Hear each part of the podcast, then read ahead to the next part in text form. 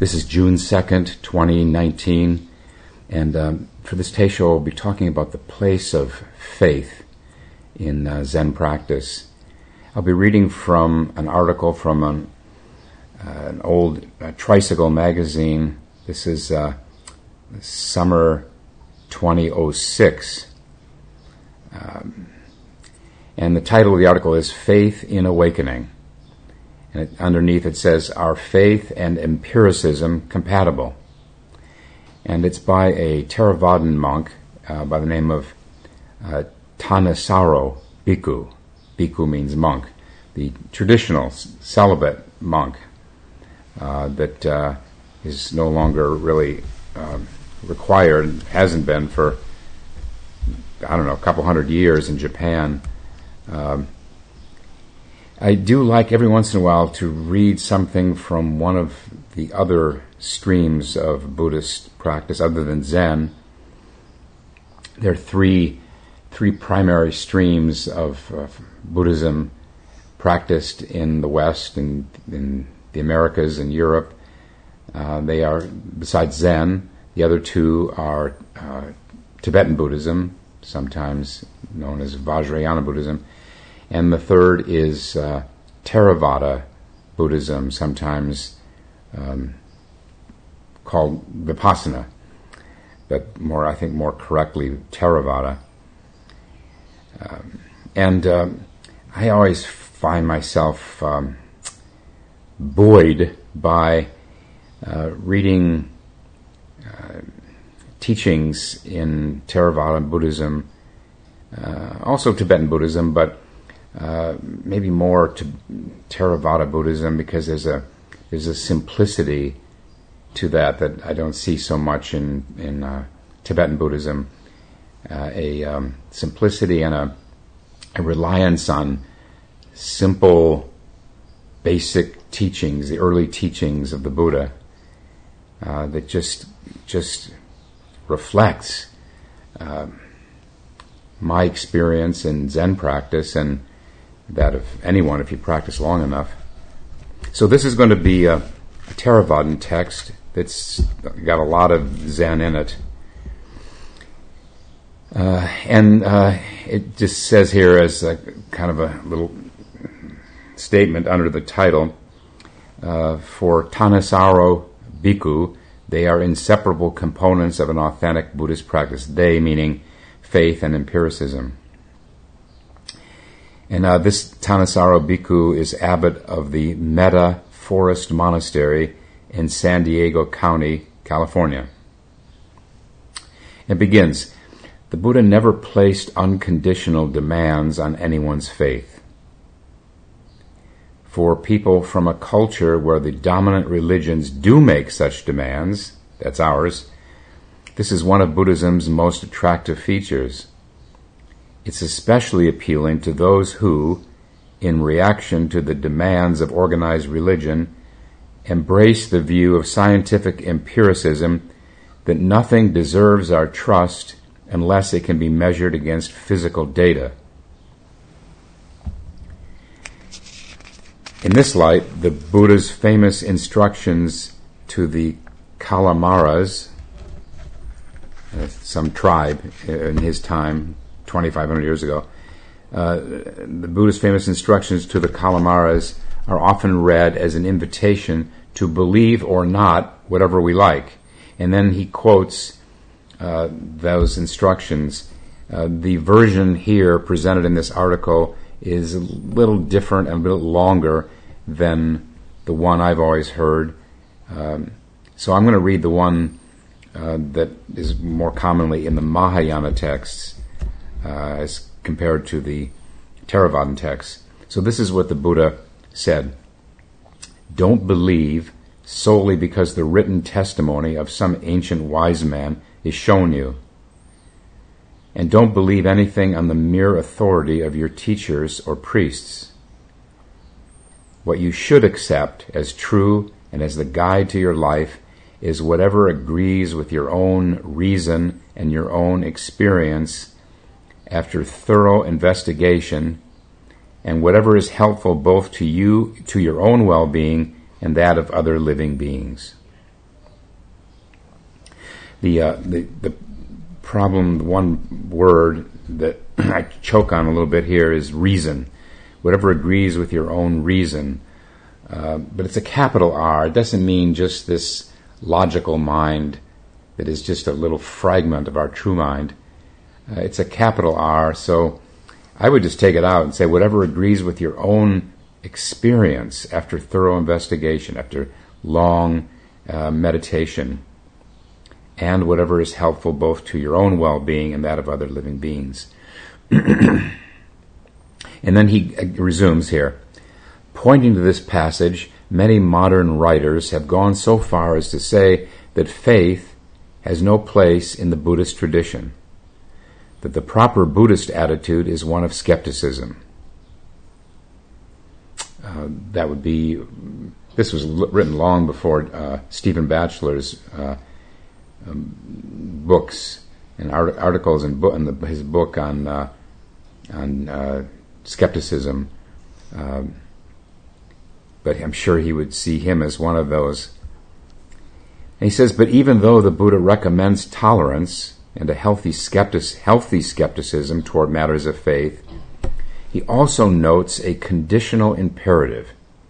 If you sincerely want to put an end to suffering, that's the condition, you should take certain things on faith as working hypotheses and then test them by following his path of, of practice.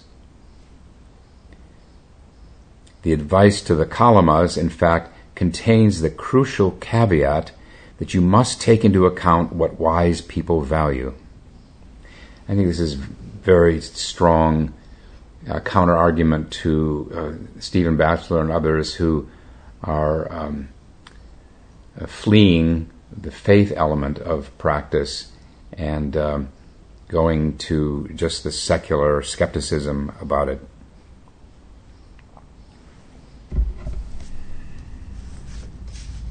And then the rest of the article, he basically elaborates on this. This caveat gives balance to the Buddha's advice. Just as you shouldn't give unreserved trust to outside authority, you can't give unreserved trust to your own logic and feelings if they go against experience and the genuine wisdom of others. Uh, I think this is a, a, a misunderstanding that is uh, acquiring more and more um, acceptance in our in our modern culture is that if it doesn't match what I believe, then it's not to be trusted.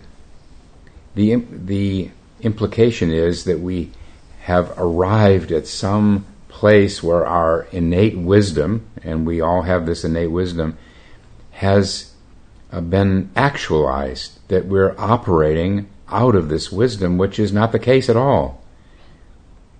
Uh, we are all all fall short of of uh, realizing, making real our inherent wisdom. We our our vision is clouded, our judgment is clouded. Um, we can't rely completely on our own uh, what strikes us as true and, and not true. Anyone who's been practicing long enough knows that what we used to be so sure of uh, evaporates, and we come to see that it was just uh, notions in our mind, conditioning that we've picked up over the course of our life. So our own um, our own opinions or belief systems are not to be relied on.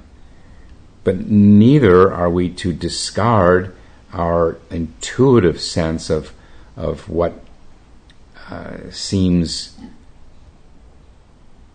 true or square. It's a, it's a fine, fine line there. And he goes on to say, as other early discourses make clear, wise people can be recognized by their words and behavior as measured against standards set by the Buddhas and his awakened the Buddha and his awakened disciples. The proper attitude toward those who meet these standards is faith. Repeatedly, the Buddha stated, that faith in a teacher is what leads you to learn from that teacher. Faith in the Buddha's own awakening is a requisite strength for anyone else who wants to attain awakening. Now, here, just uh, some words of um, my own uh, sense. Uh, faith in the Buddha's own awakening. Roshi Kapleau would often, often say, there's only one thing you have to believe in Zen, and that is that when the Buddha declared at his great awakening that all beings are equally endowed with this enlightened nature, he was neither mistaken nor lying. In other words, that's the article of faith that all of us are endowed with this Buddha nature, this luminous, uh, unlimited sense of, of, of, of, of wisdom and compassion and virtue. But actually, I would just have to uh, qualify that by saying not, not even that really, when you get right down to it, even that, you don't have to believe in it. it I think it's helpful to believe in it, as this uh, bhikkhu also would say. It's helpful to believe that someone long before us attained this complete enlightenment. It's not absolutely essential uh, because it's the the method. It's the it's what we're doing. It's the sitting, the zazen, that's what we have to believe in enough to do it. Even then, strictly speaking, we don't need to believe in it. That's the wrong emphasis. We just have to do it. That's what it all comes down to is the doing, the, the practice itself. The belief in the Buddha and his awakening, yeah, it can't hurt, but actually it could. If we're if we're sitting and thinking about the Buddha's awakening, then we will be um, blocked from realizing what he realized. Because there can't, the, the mind cannot be scored by any belief system in order for it to open up into awakening. I often uh, have mentioned uh, the very rare cases of spontaneous enlightenment uh, that as a, as evidence that you don't have to believe in even the Buddhism, uh, Buddhism or the Buddha. Uh, I have here this uh, small book, long since out of print, called "An Experience of Enlightenment" by Flora Courtois. I once devoted two days of Sesshin Teishos to this, reading through this book. Right now, I just want to read uh, the tipping point there uh, for her. Uh, now, this is someone who apparently had, this is in the 1940s, a college student. Flora Courtois was a college student in Ann Arbor, University of Michigan, in the 1940s, who was gripped by a fundamental question what is real? What is real? Apparently, uh, from everything I can determine from this little book, she had not heard of Buddhism, had not even heard of enlightenment. She was complete innocent, with no belief system in, the, in that. And yet, what happened to her is something that can happen to any of us. She describes the first half of the book as her struggling and struggling for months, where she, she with this question where she couldn't put it, it wouldn't put her down. It had had her by the throat, uh, where she just uh, was consumed by this question: what is real? And, and every every moment of her waking hours, and it got to the point where um, she says, I finally decided that reality must be unlike any preconceived idea I might have of it, and, and this is the crucial part, and reached a point of just waiting and letting be. In other words, no thought. Not even the thought of enlightenment. She didn't know what enlightenment was. She never heard of it. As you, we find out when we read on here, just nothing in the mind.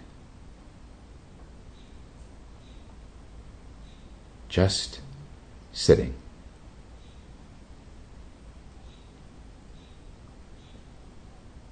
No beliefs, no faith, just sitting. She says, For long periods I simply sat, saying inwardly, No, not this, as if waiting for what I knew not. So you see here, um, as the, the backside of, of what must have been tremendous faith in her own um, questioning was this questioning itself, which we call in Zen doubt, the doubt mass.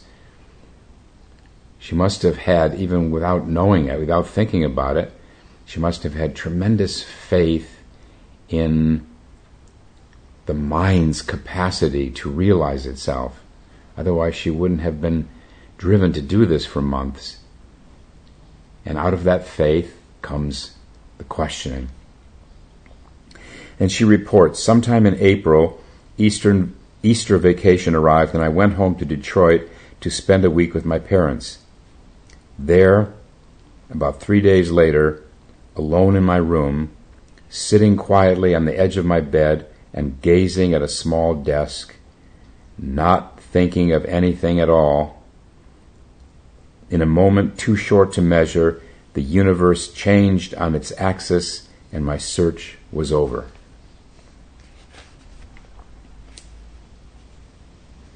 And then just briefly, how she describes it. The small, pale green desk at which I'd been so thoughtlessly gazing had totally and radically changed.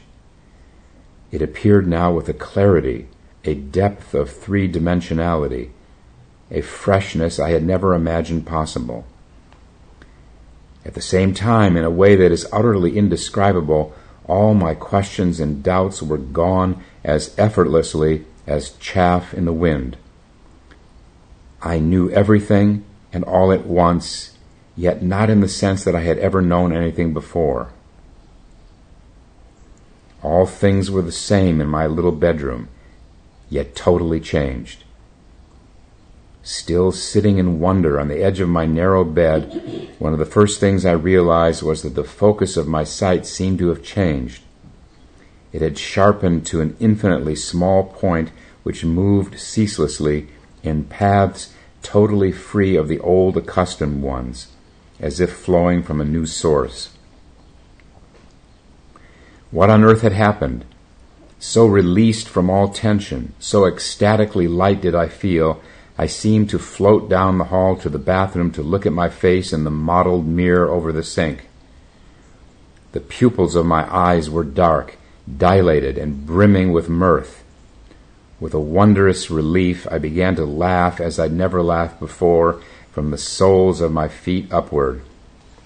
And then uh, described a period of many months where she was trying to figure out what had happened to her without ever heard, having heard of enlightenment.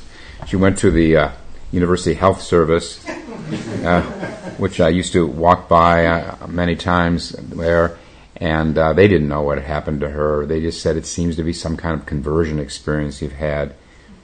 Um, and then, and that was all she had to go on. And then, uh, because she had no sitting practice, it had just come to her spontaneously. There was no way for her to preserve that open vision, that that that um, that new vista into the world. And because it, it was a quite, a, sounds like quite a deep experience, it lasted for a while, but then gradually, as the months and years passed, it faded away. She says, and uh, the old habit forces of uh, what we would say greed, anger, and delusion, and there are many forms. Uh, they crept back in, and uh, finally, after 25 years, uh, she her her uh, path crossed with Yasutani Roshi out in uh, California, and she went to one of his talks, and she described this experience to him in detail, and he no doubt asked her some questions about it, and then he told her that uh, it seemed, from everything he could tell, that it was a genuine uh, enlightenment experience. And that's when she picked up the sitting. And from then on, she she had now found a method. She'd found sitting practice and continued to practice uh, for the rest of her life.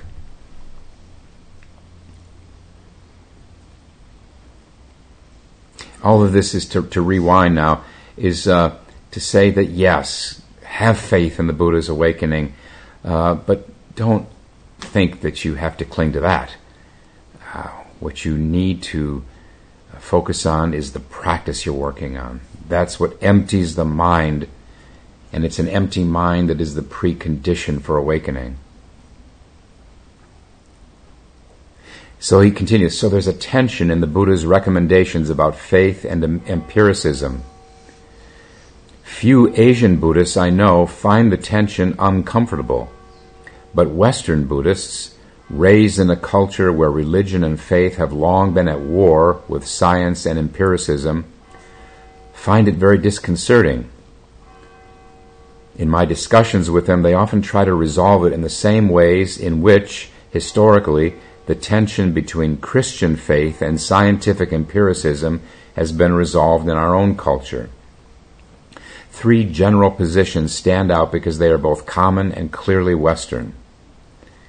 Consciously or not, they attempt to understand the Buddhist position on faith and empiricism in a way that can be easily mapped onto the modern Western battle lines between religion and science. And these are the three, the three interpretations. The first, he says, has its roots in the side of Western culture that totally rejects the legitimacy of faith. In this view, the Buddha embodies the Victorian ideal of the heroic agnostic, one who eschewed the childish consolations of faith in favor of a purely scientific method for strengthening one's own mind. Because his method focused entirely on the present moment, questions of past and future were totally irrelevant to his message.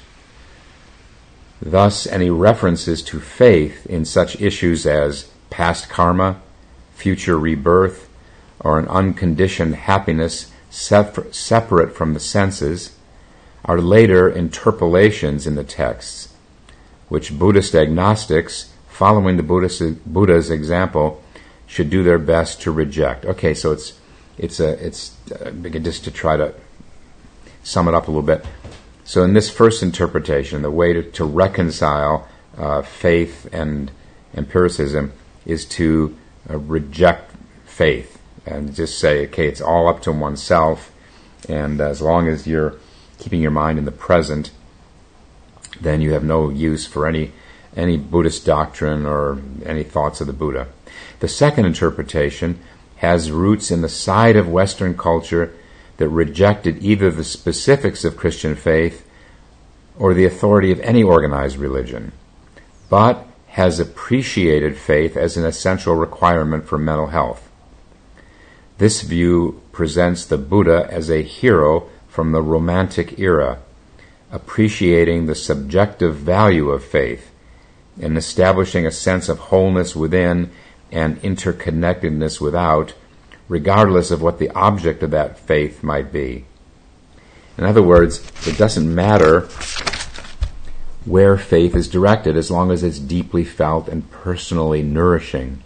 I think of uh, these remarkable, the remarkable research with the, with the placebos, and uh, if you have enough faith, even just there in medicine, uh, then even a placebo can seems to have change work for you.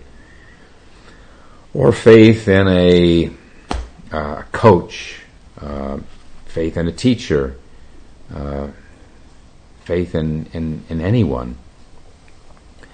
He goes on, faith in the Buddha's awakening in this view means simply believing that he found what worked for himself, which carries no implications for what will work for you.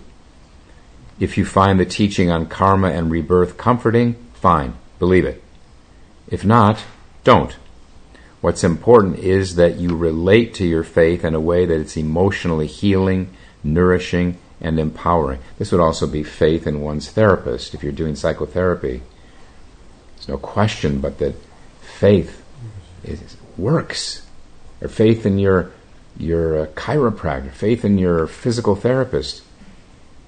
It's a huge factor in change. And then the third interpretation, he, he, he says none of these really square with what faith means uh, in a truly Buddhist sense.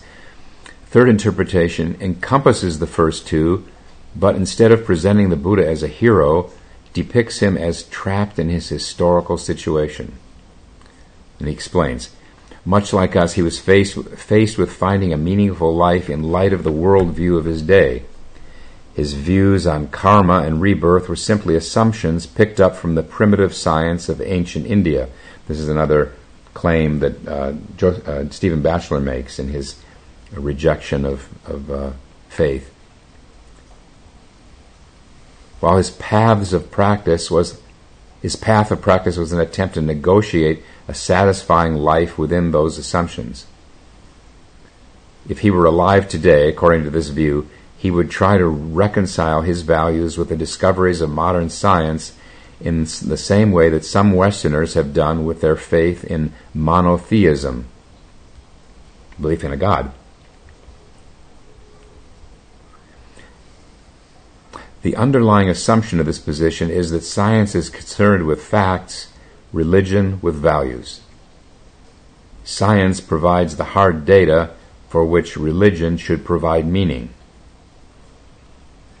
Thus, each Buddhist would be performing the work of a Buddha by accepting the hard facts that have been scientifically proven for our generation and then searching the Buddhist tradition, as well as other traditions where appropriate, for myths and values to give meaning to those facts, and in the process, forging a new Buddhism for our times. he continues Each of these three interpretations may make eminent sense from a Western point of view, but none of them do justice to what we know of the Buddha or of his teaching on the role of faith and empiricism on the path. All three are correct in emphasizing the Buddha's unwillingness to force his teachings on other people, but by forcing our own assumptions onto his teachings and actions, they misread what that unwillingness means. He wasn't an agnostic. He had strong reasons for declaring some ideas as worthy of faith and others as not. And his teachings on karma, rebirth, and nirvana broke radically with the dominant worldview of his time. He was neither a Victorian nor a romantic hero, nor was he a victim of circumstances. Those are the three interpretations. He's, um, he was a hero who, among other things, mastered the issue of faith and empiricism in a radical way. But to appreciate that way, we first have to step back from the Western cultural battlefield and look at faith and empiricism in a more basic context, simply as processes within the individual mind.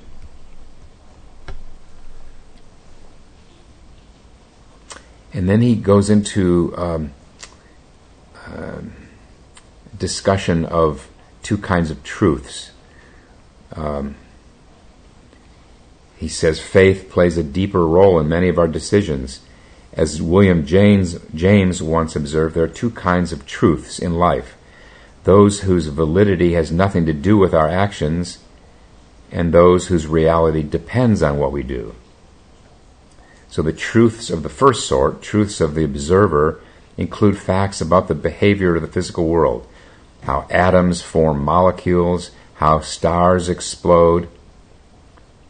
The truths of the second sort, truths of the will, include skills, relationships, business ventures, anything that requires your effort to make it real. With truths of the observer, it's best to stay skeptical until reasonable evidence is in. With truths of the will, though, the truth won't happen without your faith in it, often in the face of unpromising odds. For example, if you don't believe that becoming a pianist is worthwhile, or that you have the makings of a good pianist, it won't happen. Truths of the will are the ones most relevant to our pursuit of this of true happiness. Many of the most inspiring stories in life are of people who create truths of this sort when a mountain of empirical evidence, such as racism, poverty, physical disability, is against them. In cases like this, the truth requires that faith actively discount the immediate facts. Okay, so let's translate this into practice. So in, we're sitting and we're seeing how uh, futile our efforts may seem at times, how obstructive our mind is, how we falter again and again. Um, that's the the the apparent facts that we're losers, that we we just can't do this practice. We're bad at it. Every single one of us has gone through those kind of things in order for the practice to work, we have to set those aside. We have to not attend to that data that we're pretty lame at this practice and have faith that just in doing it, persisting in the face of those difficulties, that we'll find our way through them.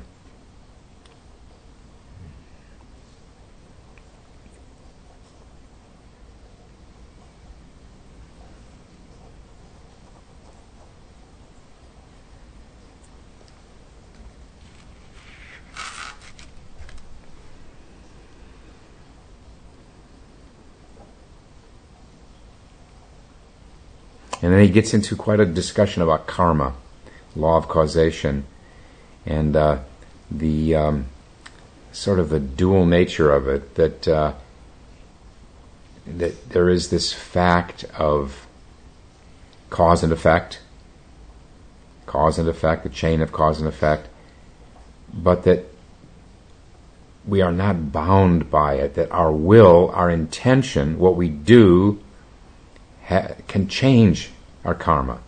This is crucial point about understanding. It's not fate. We are not bound by our karma. This is all investigated in, in depth in uh, the second koan in the Mumonkan, uh, the, the fox, koan about the fox. I'm not going to take the time to get into uh, this because karma always takes time to look at it, the different sides of it and how complex it is. Uh, it, take though the look at the the, the, the four noble truths. Uh, he says because the third noble truth, that is the cessation of suffering, or in other words, the third noble truth is there's a way out of suffering. Because it is a truth of the will, we have to take it on faith that it's worthwhile. It's a worthwhile and attainable goal. And because the fourth noble truth that is, how to get out of suffering, the path to the cessation of suffering, is a path of action and skill. We have to take it on faith that our actions are real, that we have free will, and yet that there's a causal pattern to the workings of the mind from which, from which we can learn in mastering that skill. As the Buddha said, the path will lead to a direct experience of these truths but only if you bring faith to the practice will you know this for yourself. In other words, faith in the Buddhist context means faith in the ability of your actions to lead to a direct experience of the end of suffering. And where does that faith come from? From experience, our own experience with sitting and moving practice. That's how faith grows from experience. We don't have to rely on uh, teachings exclusively. We don't have to rely on the story of the Buddha. We have to do the practice, and if we do it persistently enough, long enough, then we will be borne along by that experience. We will see that there is, it works Never as fast as we'd like it to, but it works. we change.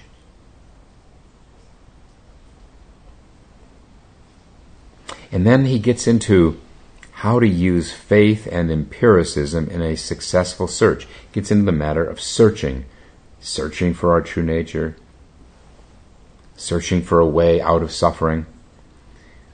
And he draws from four of the Buddha's similes, illustrating how a search should be conducted. The first simile illustrates search in its most raw and unfocused form. And this is the simile. Two strong men have grabbed another man by the arms and are dragging him to a pit of burning embers. The Buddha notes, wouldn't the man twist his body this way and that? That's the end. And then he says, the twisting of his body stands for the way we react to suffering. We don't bother to ask if our suffering is predetermined or our actions have any hope of success. We simply put up a struggle and do what we can to escape. It's our natural reaction. The Buddha taught that this reaction is twofold. We're bewildered. Why is this happening to me? How can this be happening to me? What did I do to deserve this? And we search for a way to put an end to the suffering. When he stated that he, he taught nothing but suffering and the end of suffering, he was responding to these two reactions, providing an explanation of suffering and its end so as to do away with our bewilderment, while at the same time showing the way to the end of suffering so as to satisfy our search. And this is interesting sentence. He had no use for the idea that our suffering comes from our struggle to resist suffering. Something intellectual about that. Our suffering comes from our struggle to resist suffering. Okay, maybe so, but now what? This is what I love about Buddhism, especially Zen, the practicality of it. Okay, we can we can you do that mental exercise. Okay, our very suffering is itself comes from our struggle to to, to resist it. But he had, he says he had no use for that idea. He had no use for the, the idea that the search for an end to suffering is precisely what keeps us from seeing the peace already there. He says that uh, it's simply relaxing into a total acceptance of the moment, uh, in terms of this simile, means relaxing into the prospect of being burned alive. So he's rejecting this intellectual, conceptual uh, view that that all we have to do is relax into our suffering. Okay, good. How are you going to do that? How can any of us do that? We need a method. We need a way. The second simile illustrates the importance of proper method on the search. And here's the simile, very short. A person, this is from the Buddha, a person searching for milk tries to get milk out of a cow by twisting its horn. Who would do that? Uh, another person searching for milk tries to get milk out of the cow by pulling at its udder. And then he explains this simile is a response to the assertion that no human action can bring release from suffering. We can attain release, the Buddha said, as long as we follow the right method, like the person pulling at the udder of the cow. The right method starts with right understanding, and this is where faith in the Buddha's awakening comes in. As the Buddha once stated, he didn't tell us everything he awakened to. This is a beautiful, another beautiful simile. What he told us was like a handful of leaves. What he had learned was like all the leaves in the forest. Still, the leaves in the handful contained all the lessons that would help others to awaken. Right understanding begins with learning what those specific lessons are.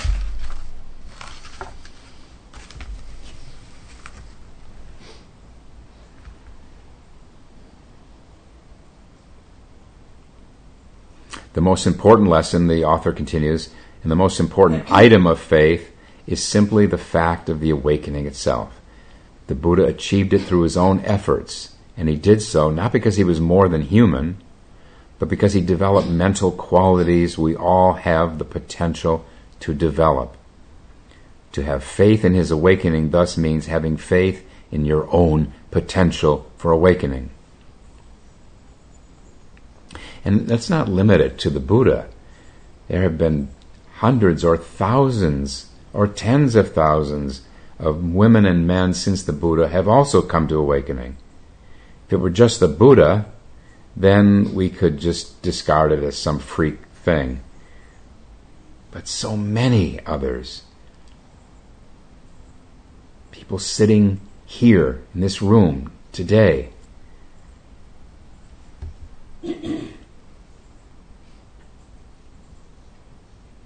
However, the specifics of what he learned in his awakening are important as well. It's not simply the case that he found what worked for him, while what works for you may be something entirely different.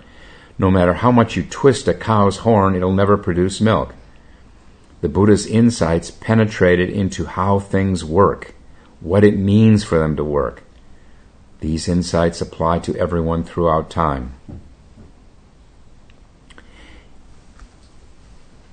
And then I'm going to skip more on causality um, because we're running out of time. But and skip to the third simile, which stresses the importance of not settling for anything less than a genuine thing. And then here, here's the simile. One searching for heartwood goes into a forest and comes to a tree containing heartwood, but instead of taking the heartwood, he takes home some sapwood branches or bark.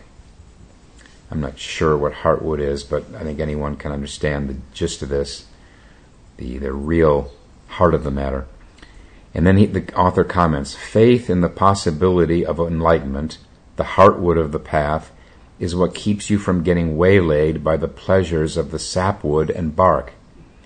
The gratification that comes from being generous and ver- he, he, here he's describing the the sapwood and the bark as the, the pleasure that comes from being generous and virtuous, the sense of peace, interconnectedness, and oneness that comes with strong concentration. And he says, just to, to paraphrase this, is to not settle for that. As wonderful it is, as tempting as it is to settle into that, to not do so if what we want is to go all the way.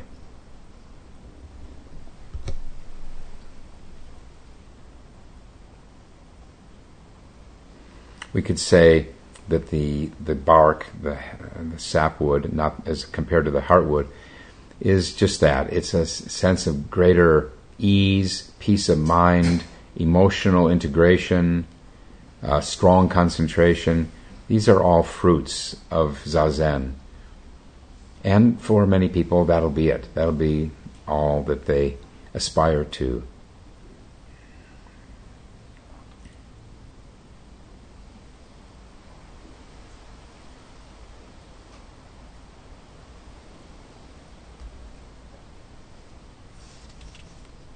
And then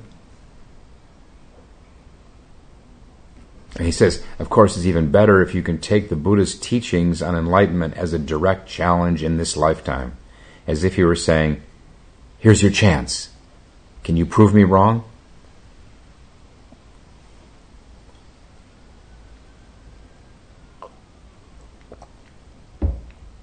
The fourth simile describes the key role describes the key role of doubt on the path. And it's another, uh, it's another example from 500 BC. An experienced elephant hunter, and, and, and let's be sure that this would mean hunting for elephants to help them with their work, to uh, harness the power of the elephant in, in um, working with timber and other things. An experienced elephant hunter searching for a big bull elephant comes across a large elephant footprint in the forest. However, he doesn't jump to the conclusion that it's the footprint of a big bull elephant. Why? Because there are dwarf female elephants with big feet. It's news to me. well, let's go with it. It might be one of theirs. He follows along and sees some scratch marks and tusk marks high up on the trees, but still doesn't jump to the conclusion that he's on the trail of a big bull elephant. Why? Because there are tall female elephants with tusks. The marks might be theirs. He follows along and finally sees a big bull elephant under a tree or in a clearing. That's when he concludes that he's found his bull elephant. In explaining this simile, the author says the Buddha identified all the preliminary steps of the practice going into the wilderness as a monastic, adhering to the precepts, developing restraint, contentment, and strong concentration, seeing past lives and gaining vision of the beings of the cosmos dying and being reborn in line with their karma. All this as simply footprints and scratch marks of the Buddha's awakening. Only when you have your own first taste of awakening, having followed his path, do you really know that your faith in his awakening was well placed. Touching the dimension where suffering ends, you realize that the Buddha's teachings about it were not only true, but also useful. He knew what he was talking about and was able to point you there as well. What's interesting about this simile is the way it combines healthy faith with honest skepticism. To act on this faith is to test it, the way you test a working hypothesis. You need faith to keep following the footprints, but you also need the honesty to recognize where faith ends and realization begins. This is why, in the Buddhist context, faith and empiricism are inseparable. Unlike a monotheistic religion, where faith centers on the power of another, and skepticism implies a rejection of that power, faith in the Buddha's awakening keeps pointing back to the power of your own actions. Do you have enough power over your intentions to make them harmless? Do harmless intentions then give you the freedom to drop intention entirely? That is, the intention to come to awakening, the idea of it.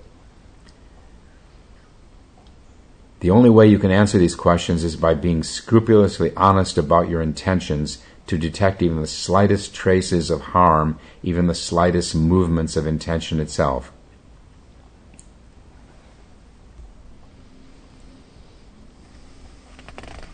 You've got to make your inner honesty worthy of the subtle truths you're trying to prove. I would just take this honesty to mean to recognize where we still fall short and to be able to see, to notice uh, when we are um, lapsing into our old afflictive patterns of, of uh, thinking and reacting to others.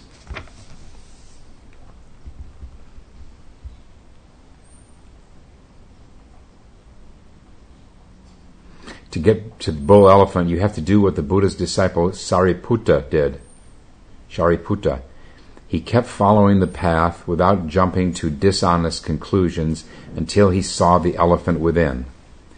Then, when the Buddha asked him, Do you take it on faith that these five strengths faith, persistence, mindfulness, concentration, and discernment lead to the deathless, lead to full enlightenment? Shariputra could answer honestly, No, I don't take it on faith. I know.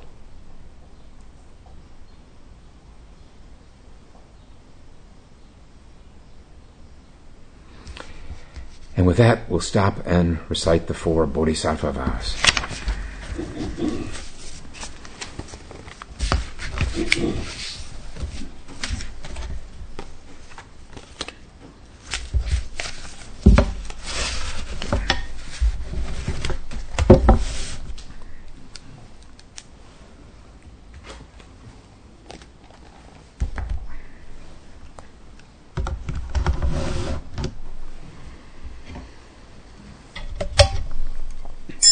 All beings without number, I bow to liberate endless blind passions. I vow to uproot dharma gates beyond measure.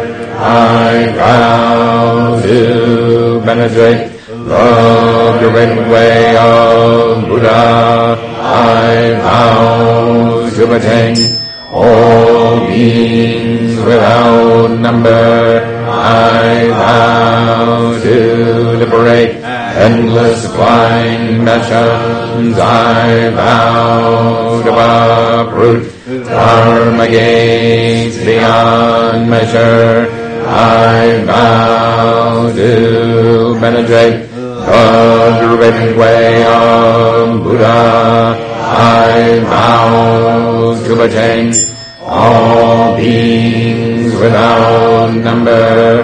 I vow to liberate endless blind passions. I vow to uproot Dharma gates beyond measure. I vow to penetrate the great way of Buddha. I vow to attain. And a thank you. Um, I think there's a meeting of the Living Dying group today. Yeah, there is. Okay, so that's usually at 11 o'clock in, In in Roche's. Roche Library. Okay, great.